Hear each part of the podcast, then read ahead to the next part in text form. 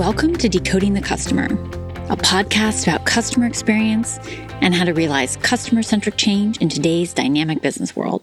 I'm Julia Ahlfeldt, certified customer experience professional, business advisor, and host of this program. Thanks so much for tuning in. If you're new to the show, welcome. If you're a returning listener, thanks, and it's great to have you back. This episode is part of my CX mini masterclass series here on Decoding the Customer.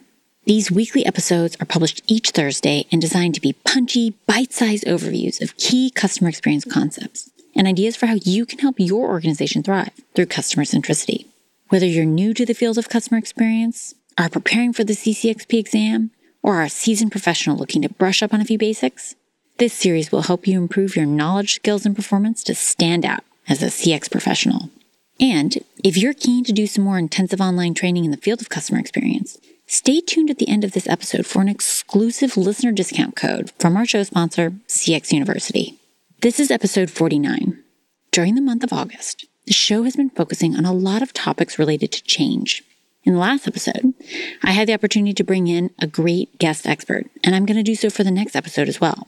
But for this one, I'm exploring how the field of customer experience is growing and evolving, specifically with regards to the evolution of customer success teams and the role that these teams play in customer experience. I think it's pretty widely accepted that customer experience first gained traction in the B2C world. But as B2B companies are starting to focus on customer experience, they'll also need to define how the teams within their organization contribute to customer experience. Central to all of this is the customer success team. And in this episode, I'm going to explain the typical customer success team function clarify how this differs from the service team in the B2C world, and then we'll explore the role of customer success within the context of customer experience management. If you're keen to learn about the heart and soul of the customer journey in B2B customer experience, then stay tuned. And as always, if you're out and about while listening to this episode and here's something that you'd like to remember later, don't worry about writing it down. You can find an overview of the key concepts that we've covered today in the show notes for this episode, which are on my website, julia-ahlfeldt.com or decodingthecustomer.com.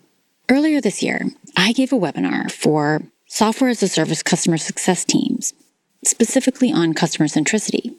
As any CX professional worth her salt, I did some research in advance to understand my customers and their needs. As I gained a deeper appreciation for what these teams do, I began to realize that just as marketing and customer operations teams were the source of many CX functions within the B2C space, that customer success teams were likely to become the genesis for CX functions in the B2B world. For those who are unfamiliar with what a customer success team does, I'll try to break it down for you. As mentioned earlier, customer success is mostly a feature in the B2B world, often where there's an ongoing client need or a subscription based service offering. These teams are usually responsible for protecting and cultivating the client relationship, as well as delivering client outcomes. Once a sales team has acquired the customer, the relationship is then transitioned to a customer success team, if there is one. And this team is then responsible for keeping customers happy and engaged. These teams can sometimes be tasked with onboarding new clients, and they're definitely tasked with retaining and renewing and growing the business with those clients. Customer success teams are the beating heart of a client's customer journey once the sales process is over. Personally, I see a kind of blurring of the lines between what you might think of as an account manager and what a customer success manager might do, especially after that initial customer acquisition is over. Unlike traditional B2C customer service, which is usually reactive, responding to a specific customer issue or query as it arises, Customer success teams usually have some more proactive, ongoing engagement with their clients, in addition to the issue problem solving. Besides the sort of once off, cheeky cross sell during a service call, B2C customer service teams are rarely tasked with growing a customer's business. Retention, yes. Customer growth, rarely. Customer success teams, on the other hand, are often also responsible for understanding a client's needs and then deepening this client's relationship with the brand through other products and services if that's appropriate. Now, if you're a customer experience professional listening to this, you may have already connected the dots between the role of customer success and overall customer experience management.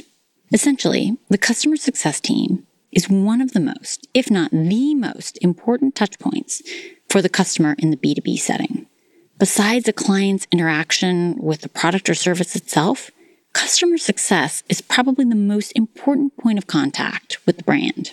That's a huge responsibility. In terms of CX management, customer success teams will be an important source of customer insights, and they can be a powerful voice for customer advocacy within the organization. But just as CX teams are typically separate from customer service teams, it's important to create a distinction between the two in a B2B setting.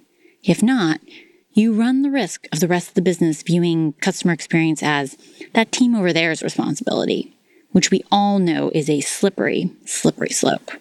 If you're still struggling with the distinction between customer experience and customer success, I think that a safe way to think about it is that the customer experience function is often strategic in nature, while the customer success team is typically more tactical. Both will work towards the same end goal but through slightly different means and with different responsibilities. Do you work for a customer success team? If so, how do you see your role as part of your organization's customer experience ecosystem? Let me know. I'd love to hear your feedback. Thanks so much for listening today. If you're enjoying the show, please share the program with others who might be interested, or head on over to iTunes and rate the podcast. This helps others find the show.